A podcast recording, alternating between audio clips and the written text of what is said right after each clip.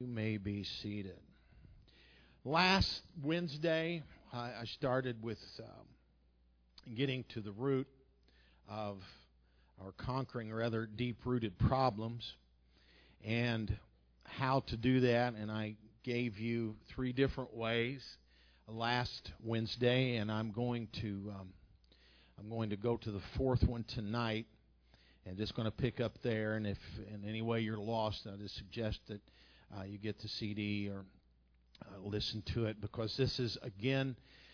Uh, I had a man come to me right after I was done, and there's been a lot of sickness in in his family, and uh, he made a statement to me. He said, "I have," he said, "I have quit praying for the sickness." He said, "I've asked God to reveal to me what's causing this sickness, this con- constant going back the same place, same way, same thing over and over and over again. He said, I ask God to show me so I can attack the root. And folks, this is real. This is very real.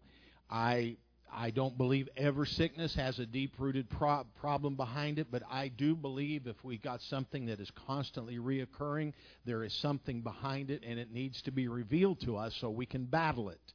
And uh, if I wanted to take this one step further, we could go into uh, spiritual warfare, which uh, you could touch on and, and also deal with it in that in that in that way. All right, this is the deep-rooted problem. Then I'm going to uh, I'm going to bring warfare against this problem so that we can stop this affliction. I mean, let's just put it this way: if a person smokes two packs of cigarettes a day, they'll probably get lung cancer. So what do we do? Do we attack the lung cancer or do we stop smoking? You know, you understand what I'm saying? And that's the same thing. Sometimes when we got afflictions, uh, and again, we're going to we're going to touch on some areas tonight that are very, I think, are very sensitive areas that we need to address. Number four on this is to affirm your position in Jesus Christ. Affirm your position. Now, the term in Christ, we are baptized into Jesus Christ. When you go down in the water in Jesus' name, you are baptized into Jesus Christ. That means that we are no longer under the jurisdiction of Satan. Okay, now, now you, you, you follow what I'm saying. You can come down here, you can speak in tongues, God can fill you with the Holy Ghost. You've got resurrection power. When the trumpet sounds, this body can be turned into a glorious body. Now, you better catch on. You think I'm in some strange doctrine here. But the fact remains you're still under the jurisdiction of the devil because you didn't go down in Jesus' name. You didn't take on the name of the bridegroom.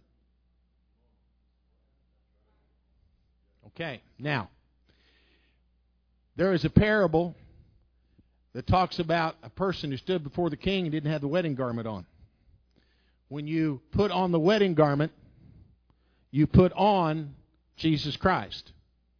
That's the garment. It said that the king threw him out into outer darkness where there's weeping, wailing, and gnashing of teeth. So that means that you can get resurrection power. Say what you want, but I'm just telling you what the Bible says. That might mean that you're caught up, but that also means that when you stand before God, He said, Where's your garment? You didn't take on the name of Jesus. Do not in any way negate the necessity of water baptism in Jesus' name. That's what's happening in a lot of churches. Catholic churches are, ba- are, are receiving the Holy Ghost, but they're not taking on the name. Now, I'm excited that people are receiving the Holy Ghost, but if the Holy Ghost does not lead them into all truth, then they're still not going to go to heaven.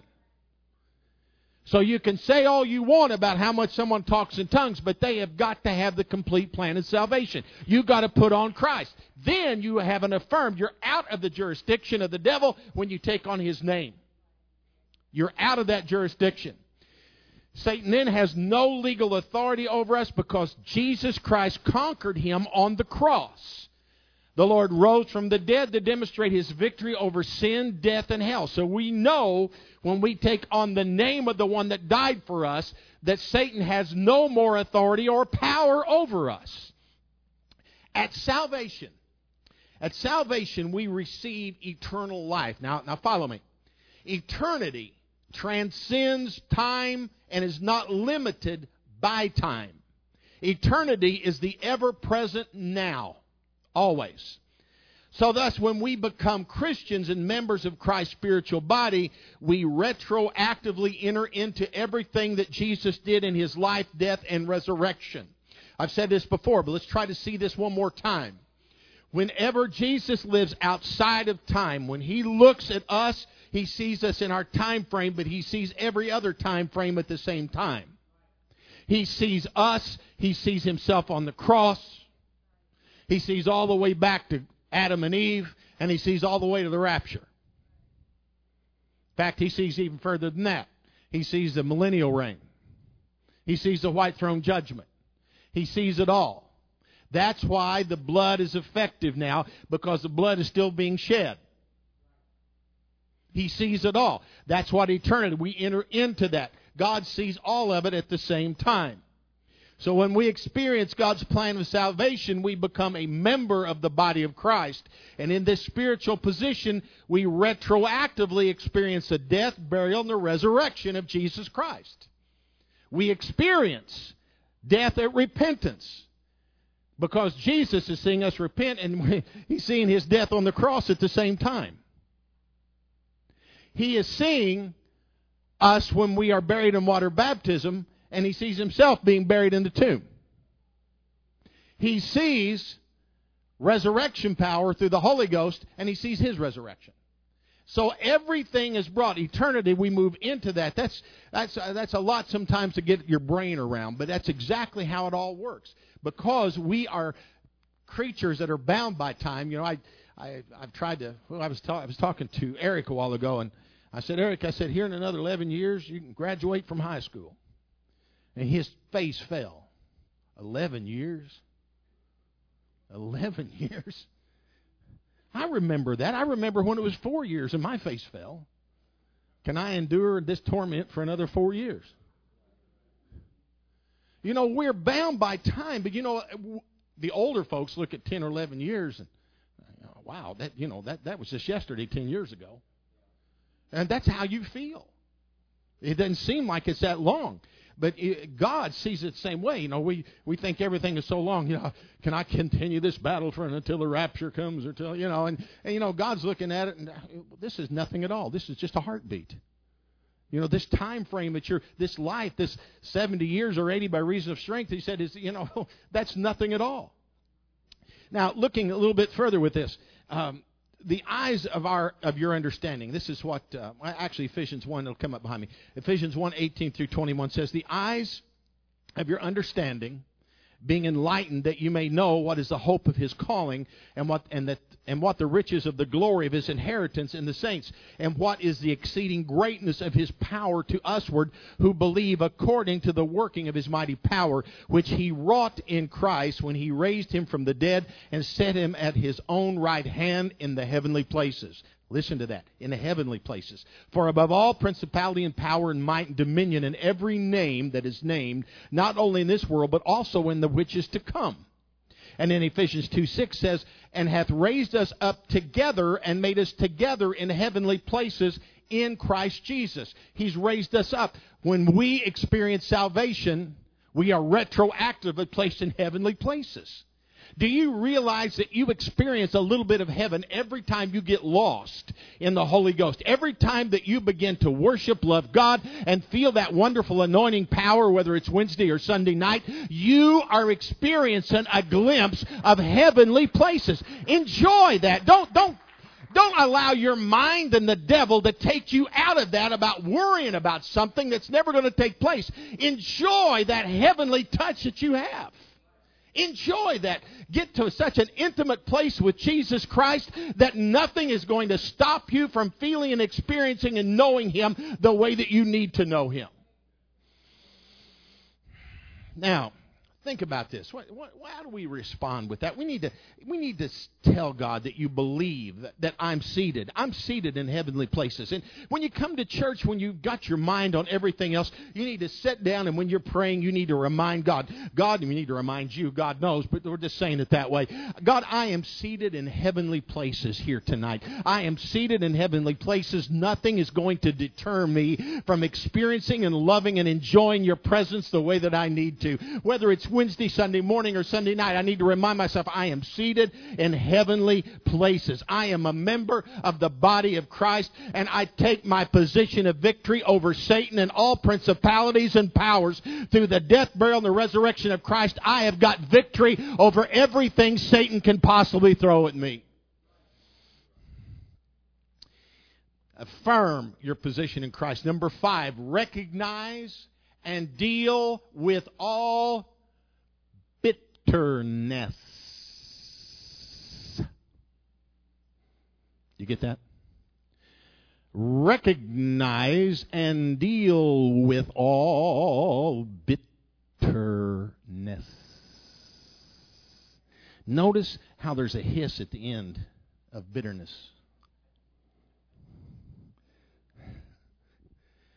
When a Christian is wrong. Now, I'm talking about real Christians, not someone who calls themselves Christians, all right? When a Christian is wronged by another person, God has this wonderful ability to extend to that person an extra, additional, if you would, section, piece, a little bit more, whatever, of grace. God is able to give you additional grace when you're offended. All right, you got that. That's important. And that additional grace that you have is so you can respond to the offender. And through that grace, the Christian has the desire and the power to forgive and to grow spiritually through the experience. You have the power to do that. If an offended Christian resists the grace of God by refusing to forgive his offender, he will then surrender ground to Satan. You begin to surrender ground by not responding correctly. And he'll experience the consequences of bitterness. When you don't respond correctly, then this is what occurs in your life. You give ground to Satan, and you experience the consequences of bitterness. And very often, a bitter person is deceived into thinking that he is not bitter. That's a funny thing because I've talked to people who've told me, I'm not bitter over this. You could tell by their language. You didn't have to discern their spirit. You could tell by the language. I'm not bitter about it, you know. I'm just hurt. And if you had fangs, you'd sink them in that person. And you know that you would. That's exactly what you would do. You ever notice that no matter what it is, we are always right? If he kicks me in the foot, and my bad foot, I probably would respond. Let's say he stomped on my bad foot. Uh, now, I, would not even, I, honestly, I would react. It wouldn't be that I despised you, but I would react. The first thing I would do would give you a, hell, a forehead bash to the nose. Secondly, would be one into the midriff, and then I would finish off with a karate chop on the back of your neck. Okay? Now that's exactly how I would do it. Now the thing is, when he gets up, a good Christian would realize that I was in pain and I just didn't understand what I was doing. I was just reacting. Oh, by the way, I'm going to be teaching at Daniel's and Raquel's cell, cell group this Friday night. And I do not want that cell group, none of you to show up if you're in her cell group because I'm going to eat all of the good food that she's going to fix. So please do not show up there. Okay, thank you. I just wanted you to know. So, regardless, you know, he's got to forgive me because I just, you know, I just reacted. Now, he gets up, and I ask him, I said, I'm sorry, Rob, for doing what I did. Maybe I went a bit overboard with the last little thing I did to you. you know, maybe I went a bit overboard. And, you know, and he says, well, you know, he's he's got he probably got his his his what is it that vertebrae, the G3 or E3 or whatever it is. Vertebrae is kind of you know kind of swollen or something now, and he has to go in and get a neck brace on. And he you know he, he's got to forgive me, but you know he just says I I forgive you, brother Robertson, but after a while, and you know he's off work for a little bit and and things are not going very well, then there's that little bit of bitterness that begins to grow. And you can walk up to him and ask him, you know, are you upset, Brother Robertson? And he can look at you and, oh, no, no, no, no. I can't shake my head. No, notice you, I can only got a neck brace on here. Uh, I can't do anything about it. So that, that's, that's how he, that's how he acts. But this bitterness begins to grow and grow and grow because, you know, what I did was wrong, but I did ask him to forgive me and I just reacted because it hurt. You know, sometimes we do that. Sometimes we don't know how we hurt somebody. Sometimes we don't realize how we hurt somebody because we're always right. I'm always, I was right to react about my foot. I wasn't right to act but I've got justification to act that way. And you know, you get hurt, and you start getting bitter, then what you tend to do is come at somebody else to get at your way of, of, expending, if you would, some of those feelings you have, so you wind up hurting somebody else. Your behavior can be offensive to other people when you are that way. Why did God put me in this position? Why do I have to take care of this person I'm taking care of? Why do I have to? Why does this situation happen to my children or to my grandchildren or whatever it may be? And we start we start getting mad because we are in these positions, and so we take it out on everybody around us, or we're just too stinking bitter to even talk to. And the only person you're hurting is you. You don't hurt the person you're mad at by making everybody else mad at you or making everybody else want to stay away from you. That never works. It does not happen. So, you know, we, we, we, we, when we refuse, then, there's another part here. We refuse to truly forgive. Now, remember that we're talking about real forgiveness, which comes from the heart, not the mouth. Heart forgiveness means that you can treat that person the right way after you've forgiven them. And so you, you know, you, you surrendered ground. Then what happens? Satan begins to build a stronghold on that ground you surrendered. When Satan builds a stronghold on ground that you've given him, he builds it so he has a place to return to. Because he's not going to stay there. He's going to try to take more ground in your spirit. He's going to try to take more, but he can always retreat to his stronghold. And when he takes a little bit more ground, then he extends the stronghold to take in the new ground that he's taken. And before long, you're backslid. That's what happens. Very often, a bitter person is deceived into thinking, again, that he's not bitter. Yet the spiritual and physical consequences, bitterness will continue in his life. And there is physical consequences. In addition to the physical consequences, there is the punishment of being turned over to the power of Satan. I want to show you something here that I just found out myself. I didn't really realize this, but now this is Bible. So you follow me. And I want to say this again. In addition to the physical consequences, there is the punishment of being turned over to the power of Satan.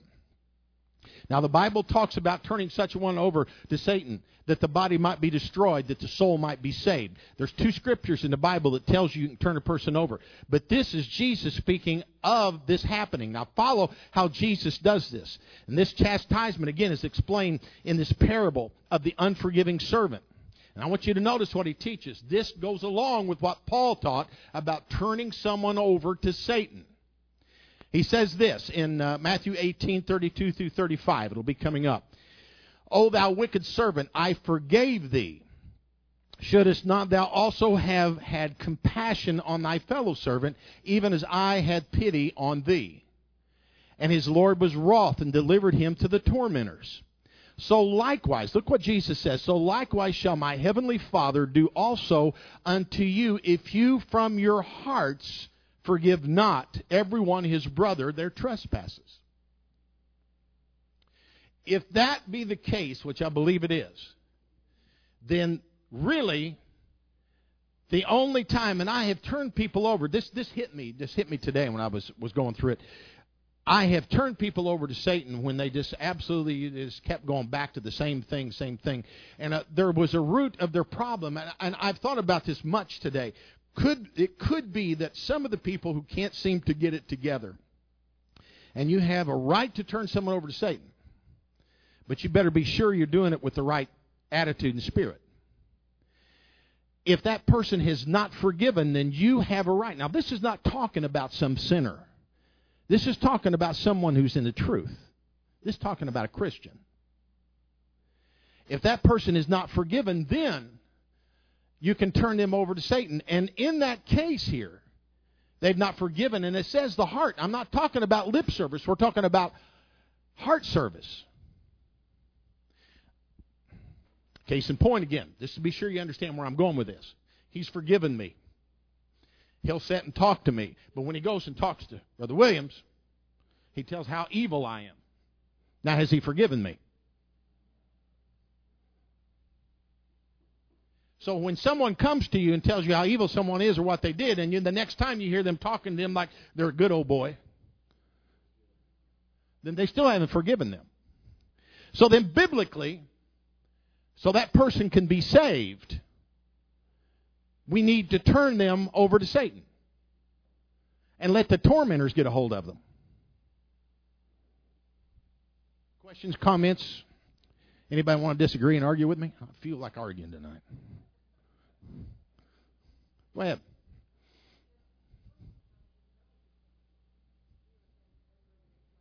I'm sorry. Now, now speak up.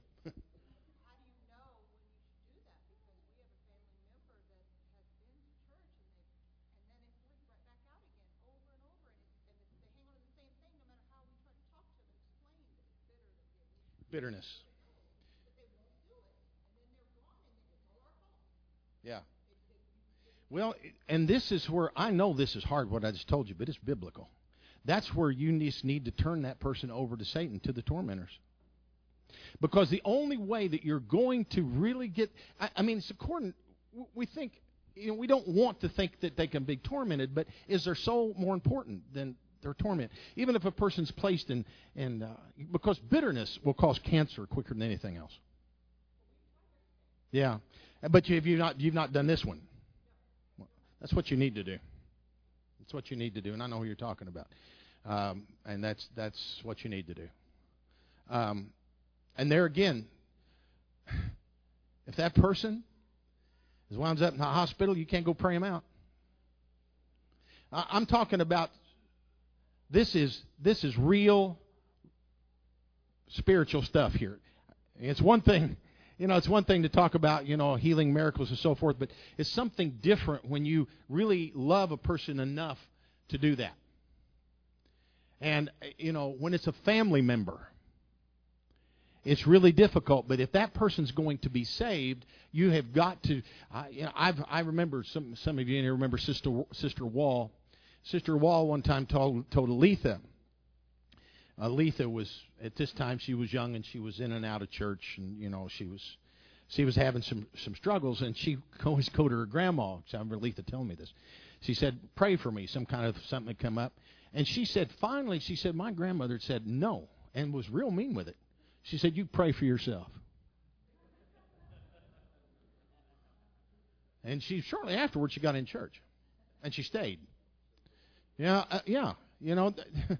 uh, one, and I've told this before, but uh, a uh, my my brother-in-law, who's in church now, he he was raised by a certain denomination. In fact, his dad was a denominational preacher, and so he would go with my my sister uh, to church after they got married, and uh, went with her to church, and and he just would would argue, you know, everything against against the doctrine, and. Uh, there was a, a problem. Won't go into details, but anyway, the pastor came to their house, and uh, he just looked at him and he said, "You know, you you you need to get your heart right with God."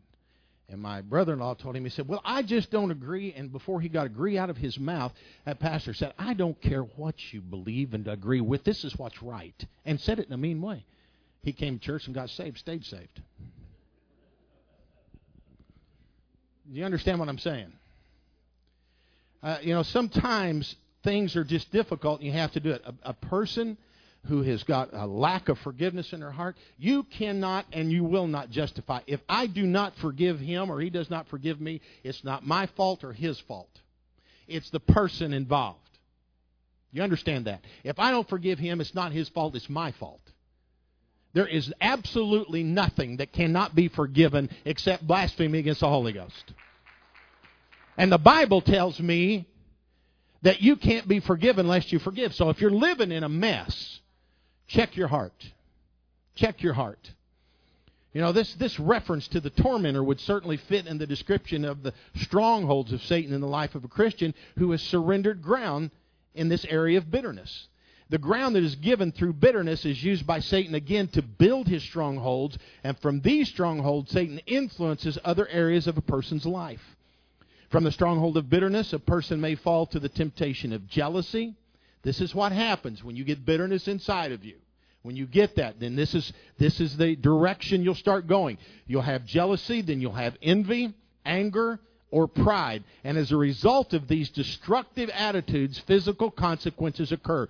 People will get sick. I have seen and know personally people that was healed of cancer because they finally gave up bitterness. But it took that. There was no sense in praying for them physically. You wouldn't do any good. But until you prayed for them and said, now you got to let go of some bitterness, then God stepped into the scene. And I don't care what justification you have. Why destroy yourself over something that's not going to hurt the person that you're mad or bitter at anyway? Why? I mean, all you're doing, you're doing the same thing, and this, and you can agree or disagree whether you want to. You might as well take a gun and put to your head and pull the trigger if you're bitter against somebody or lack forgiveness on. So You're not hurting them. You're just committing suicide.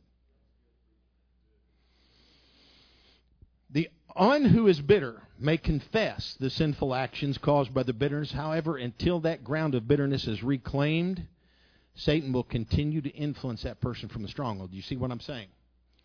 That person, the one who is bitter, may confess the actions caused by the bitterness, but until the ground of bitterness is reclaimed, Satan will continue to influence. So, what you have to do is you have to acknowledge God's mercy that led you to repentance. Romans 2 4 will tell you that. Ask the Lord that you would bring to my remembrance. Ask Him if He bring to your remembrance those in whom you have not extended the same forgiveness that you received. Remember that list names as God brings them to mind. Now, I want you to remember this. Some you're not going to do this in one setting. Sometimes God, if you, you know, there's a lot of people. You spend a few years and you've got a you got a rotten attitude to begin with. You can get bitterness against a lot of people. And if you really want to be saved and you really want to quit being sick all the time and you really want to quit having problems all the time in your life, then what you need to do is come down and say, God, bring it to my remembrance. And as God brings it to your remembrance, then fix the thing with God, then go to the person and fix it.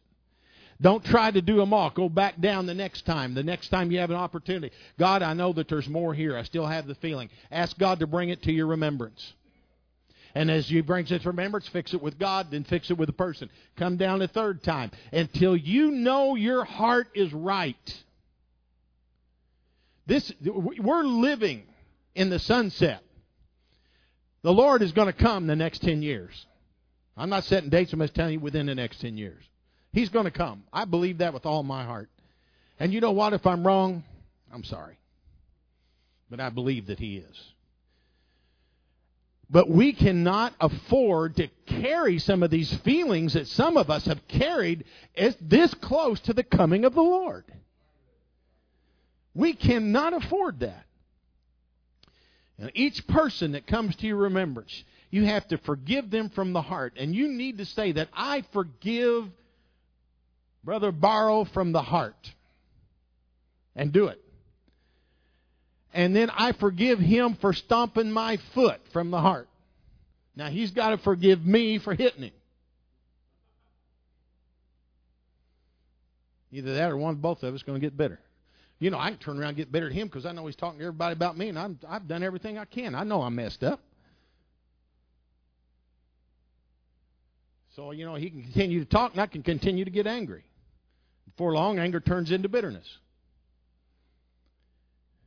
I'd hate I'd hate for the sound of the trumpet to come back and everybody shoot up out of here except me and the person I was bitter against. Wouldn't that be a tragedy? I mean, have the whole church empty and you're you you two set. Uh, yeah, it's not really, is it? I mean, I mean, well, you, and all the time you could you could get down and wash each other's feet and beg each other to forgive. It's not going to make any difference after that. That's scary to even think about it. And by the way, if God, if you have this list that God gives you and you make everything right and you name it by name and what they did to you, after that's all done, if you write it down, burn the list. Burn the list. All right, number six. Confess how you have hurt others.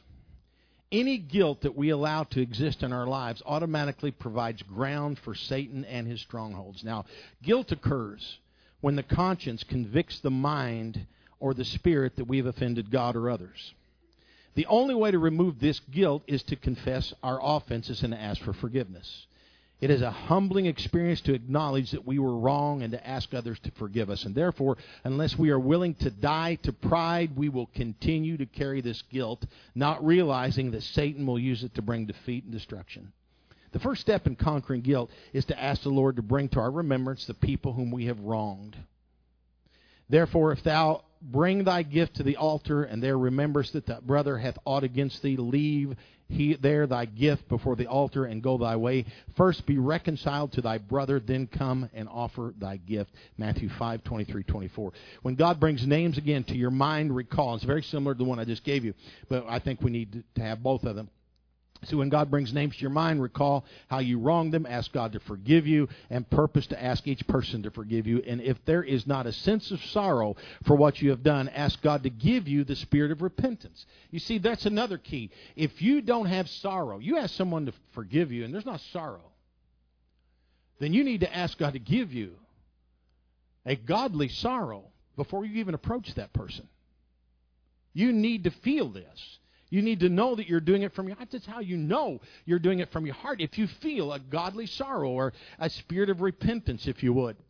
Be as specific as you can when you ask for forgiveness. Emphasize your wrong actions or attitudes and do not mention any offense or responsibility which the other person may have had in the matter. It's not up. I, am cleansing me. He's got to take care of himself. You know, it's it's it's not about you know yeah, Rob, I'm so sorry what you, you know, what I did to you, but if you hadn't done what you did, I never would have. That's not, that's not for. You know, this is difficult for me because I don't understand people not being forgiving. I don't. I never have. I've never understood that. I, I have a tendency to hold grudges.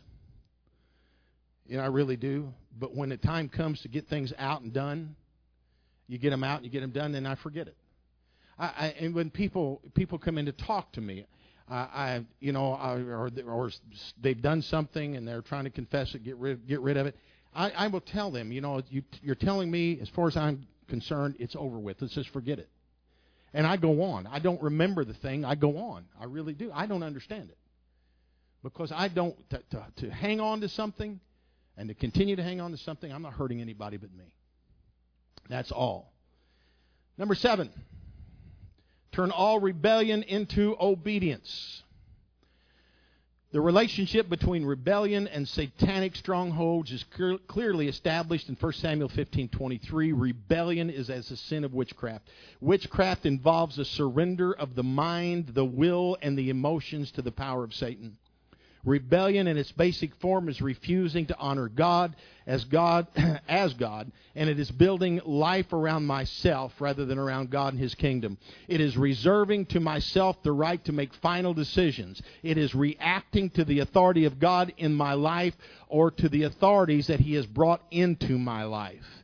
Getting out from under the protection of God ordained authorities is the way in which we expose ourselves to the realm and the power of Satan's control. Therefore, the way to regain ground that has been given to Satan in this area is to get back under the authority of God and purpose to be obedient to the direction of His Word. Now, we're going to look at some things here you know, uh, number one, in response to this, we need to, I purpose to ask God to forgive me where I have not been submissive to proper authority. I will ask Him to forgive me of the sin of rebellion and reveal to me the full extent of my rebelliousness in the following areas. Number one, will come up behind me. Parents, and, and bring the scripture up with that. Okay, bring the scripture up right with it. Children, obey your parents in the Lord, for this is right. Honor thy father and thy mother, which is the first commandment with promise that it may be well with thee. And by the way, even though you're not living, you may be 50 years old or older, and you still got a parent that's alive, you still owe them. You can say what you want, you still owe them. Number two, husband. 1 Peter 3 1 through 3. Likewise, you wives, be in subjection to your own husbands, that if any obey not the word, they also may be without the word be won by the conversation of the wives, while they behold your chaste conversation coupled with fear, whose adorning let it not be the outward adorning of plaiting the hair and of wearing of gold. That means plaiting gold into your hair or putting on of apparel. Okay, so husbands, church leaders, Hebrews thirteen seventeen. Obey them that have the rule over you and submit yourselves, for they watch for your souls as they that must give an account, that they may do it with joy and not with grief, for that is unprofitable for you. Number four, government. Romans 13, 1 through 7. And this is a hard one for all of us. Let every soul be subject unto the higher powers, for there's no power but of God. The powers that be are ordained of God. Whosoever therefore resisteth the power resisteth the ordinance of God, and they that resist shall receive to themselves damnation. For rulers are not a terror to good works, but to the evil. Wilt thou then not be afraid of the power? Do that which is good and thou shalt have praise of the same, for he is the minister of God to thee for good. Be it thou, but if thou do that which is evil, be afraid, for he beareth not the sword in vain, for he is the minister of God, a revenger to execute wrath upon him that doeth evil. So government as well. That is why you're wrong if you don't vote. Don't sit in here and gripe. I'll gripe anyway, but I got a right. I voted. Don't you gripe unless you vote. What we got in the White House is because you didn't vote. Sorry. Employers, next one. This is lengthy. It'll come up. I'm not going to read it, uh, but she'll run it through there. You can read it yourself. 1 Peter 2 10 through 21. And that is simply the same thing. You own allegiance to your employer.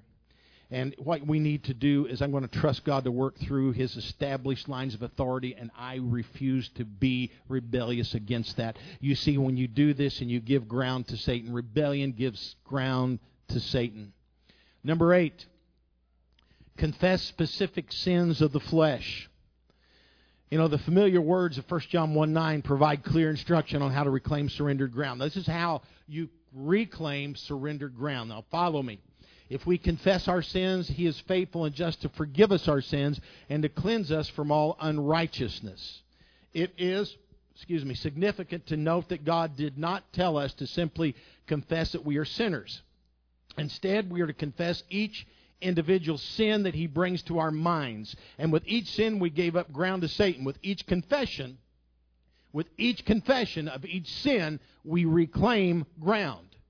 So, in confessing sins, it's not appropriate to go into explicit detail, and that's that's something else. You know, it's you don't go into you don't do anything that's going to bring any sensual desires to you. You know, you don't you don't get so specific in areas. You just you you hit the sin, but you get away from the sin after you've hit it. Don't bring up something that's going to make you remember something you don't want to remember. Neither is it effective to be so general that the type of sin is not identified. Identify the sin and move on. Confessing sins does not mean that we engage in long periods of introspection. This is a good one. I've seen people, you ever wonder why people can get down and pray for an hour and get up and look worse than what they started praying? You ever wondered? I've seen that. I've seen people who pray and get up and it's like they never prayed at all. And the reason for that is because the introspection. When you start looking in, you know, the Bible says examine yourself, see whether you be in the faith examine yourself, but don't be lengthy. You know whether you're right or wrong. If you see things are not right in your life, then you start making things right in your life, but you don't get into such introspection that you begin to, uh, to uh, well, let me just finish it. Such activity leads to disillusionment and despair. You get disillusioned with what you are. You, you begin to fall into despair. Instead, it means that we are to ask God to bring to our remembrance the sins that He wants us to confess at the moment. At, that's the key, at the moment. God is not going to overburden us. He gives us grace and He extends mercy to us. It's at the time, there's times and seasons when you get down and God brings something to your mind. Have you ever had God do that and wonder where it came from? That was came from God. When you begin to examine too closely, okay, if I'm examining myself, God brings this thing out. I take care of it, get rid of it. I don't get in and see how bad a person I am and get in despair and get up. You don't, you don't pray anymore. All you do is sit there, lay there, whatever it is, and think about how bad you are. That is, that is casting disparity on God. That's saying God can't forgive me. That's saying God has not extended mercy and grace to me. So we don't do that. We get down, we let God bring it to our minds, and we take care of it. At a later date, He may bring to our minds other sins. We're simply responsible to confess the sins of which the Holy Spirit convicts us. The same scripture that instructs us to confess our sins assures us that God will also cleanse us from all from the sins that we cannot remember. He will cleanse us from all unrighteousness. A husband or a wife or a son or a daughter who refuses to confess a secret sin is thereby giving ground to Satan, and he will certainly use that ground to build a stronghold of fear, condemnation, discouragement, guilt, and suspicion. Now, let me tell you all this. Confess specific sins of the flesh and then do this. After you've taken care of that, you've given that list to God, then you will also say, I also purpose to remove all provision for the flesh. You see, you will go right back into it if you have got provision for the flesh. Provision for the flesh. Listen, let's just be real down to earth here. If you're male or female, I'm going to quit saying male anymore because females are as bad, and you got a lust problem, you don't turn on the television and watch some kind of nasty thing that shows some nasty things. Nor do you see a nasty movie and see some nasty things. You make provision for the things. One of the testimonies a guy had uh, concerning this particular this information, he said that that he had this kind of problem. He had had, had gone out. He, he you know his uh, him and his wife had to get married. He still had a lust problem.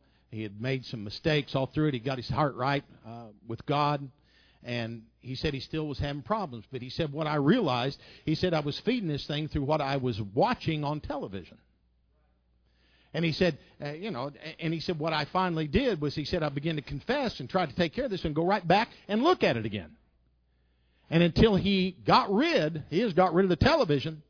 And I got rid of the television. He said, then, he said, I confessed it and it quit coming back. So you can't make provision for the flesh and expect to just continually go through this over and over and over again. So I remove all provision for the flesh. I'm going to try to do one more before I get in trouble. Acknowledge, this is a good one, acknowledge the sins of your forefathers. In order to adequately discuss how the sins of the forefathers affect our lives, it's important to specify the scope of this. We need to understand this. Now, listen to me. Scripture does not tell us to confess the sins of our forefathers. They were responsible to confess their own sins. That's their responsibility. And neither does the Scripture teach that our confessions will free our forefathers from their own guilt. Each person is judged or condemned by the words of his own mouth. You can read that in Matthew 12, 35 through 37. And even though we're not responsible or guilty for the sins of our forefathers, their sins do affect our lives in the same way that Adam's sin affects our lives. We inherit the weakness and the tendencies of our forefathers. At the same time, we're given greater grace to deal with the effects of their sins, for where sin abounds, their grace does that much more abound.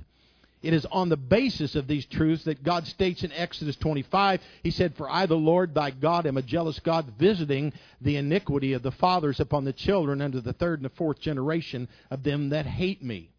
Scripture also speaks of the power of family blessings and curses. Family curses brought both Rachel and Jonathan to premature deaths. Jonathan didn't deserve the death he got, but it was a family curse that got him. Any guilt that would cause the curse needs to be confessed in order to regain the ground that Satan is using in this area. Any guilt needs to be confessed. Follow this. You can ask, and this can be a prayer, and I want to define a few things here. I ask you, Lord, to command every familiar spirit, this would be your prayer, and every enemy of the Lord to leave me and to go where Jesus Christ sends them. Okay? Now, the definition will come up of familiar spirit By Hebrew definition, it is a spirit received from family members involved in the occult. That's what a familiar spirit means in the Hebrew. So if you've had a family member somewhere down the line that was involved in the occult and you don't know that you don't. If you've had a family member involved in the occult, then you need to. I know that great great grandmother Jesse was involved in the occult. Lord, I, I, I confess she was. I do not want that sin near me. I bind this iniquity in Jesus' name. That's how you need to pray. Send it back to where it belongs. That's how you need to do it. And you need to you you need to ask God if there's something else working on you, then you need to ask God. You need to ask God, God, if I have had a family member that's involved in the occult, I keep getting these things in my life over and over and over again. I keep these crazy temptations, these problems. You know, God, let me see it and let me confess it for them. Confess theirs that not going to free them, but confess it that they did it and that you don't want it to affect your life. That's how you have to do it. So acknowledge the sins of your forefathers. I got one more I'm going to do. Then after all this is done, you need to rededicate your body to the Lord. As ground is reclaimed from Satan, there will be a corresponding freedom and joy. Now, this freedom allows us to make a full dedication of our bodies to the Lord and then a daily yielding of our members to the Holy Ghost. Failure to dedicate ourselves to God gives Satan continual, continued jurisdiction, for when an unclean spirit has gone out of a man, he walketh through dry places seeking rest and finding none. Then he saith, I will return into my house from whence I came out. And when he is come out, he findeth it empty, swept, and garnished. Then goeth he and taketh with himself seven other spirits, more wicked than himself, and they enter in and dwell there. And the last state of that man is worse than the first, because that man is now eight times worse. He is eight times worse. So, based on this teaching, it is impossible for a person to be neutral regarding his commitment to the Lord. Either he is totally dedicated to God or he is the other way. There's no in between ground here. And you have to constantly keep that. The Spirit is, and our spirit is where God's Spirit dwells. And that animates the soul man. The soul man is inside of us. What you see here is a glove over the soul man. It's just a glove. But this glove gets us in a lot of trouble. If the glove controls what's in the glove, then we got a problem. But if the Spirit controls what's in the glove, then we're going to do fine. All right. Quickly, I know I'll be in trouble. It's okay. Questions or comments? Questions or comments? Anybody? Ooh, wonderful. Now you to speak up because I hear, I can't hear. I'm not yet. I got to wait till I'm 65. I get it free then. What?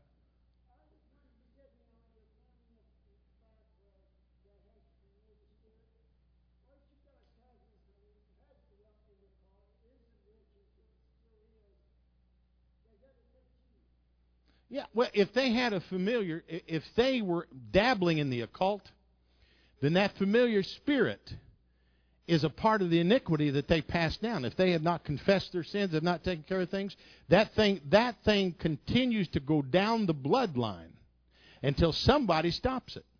And if you don't stop it, you know a person could be in church and have constant trouble in church and never deal with that and fight their entire time. Now, I'm not talking about the normal battle that we all fight. I'm talking about an extreme fight that you fight all the time against temptation, against demons, and you can deal with that and you can die. And you can go to heaven because you fought through, but you still have passed that thing down to the next generation. And so they'll do the same thing till somebody recognizes and admits my great great grandpa or grandma was messing the occult. God, I stop it right now in Jesus' name from the heart. And that's the only way to stop it. That is the only way. Anybody else? Go ahead. Oh, very much so. Very much so. I've got a if I could find it, I got a book on Freemasons. It really goes into the into the depths of all that. Yeah. Well, I, you know, somebody needs to probably still stop that. That that thing can still get in, and it may not be it may not be a, a completely vicious thing, but it can erode constantly constantly work at you. And it may come at you in different ways. But, uh, you know, just confessing that my grandfather was a Freemason, I want to stop that spirit right here in Jesus' name. And believe me, you'll understand what I'm saying. I've had other people that have told me they've done this and it's worked. Go ahead, sis.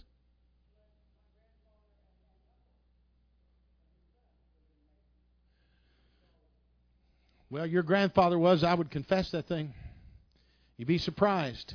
You'd be surprised. There's a lot of illnesses that could lift because it, you know this is you know this is biblical. You know, you go into Nehemiah, I believe it's Nehemiah the sixth chapter, and that whole chapter, one of the chapters, I'm thinking the sixth one, Nehemiah talks about the iniquities of one generation being passed down to the next, and so forth and so on. Any other questions or comments? Let's stand then.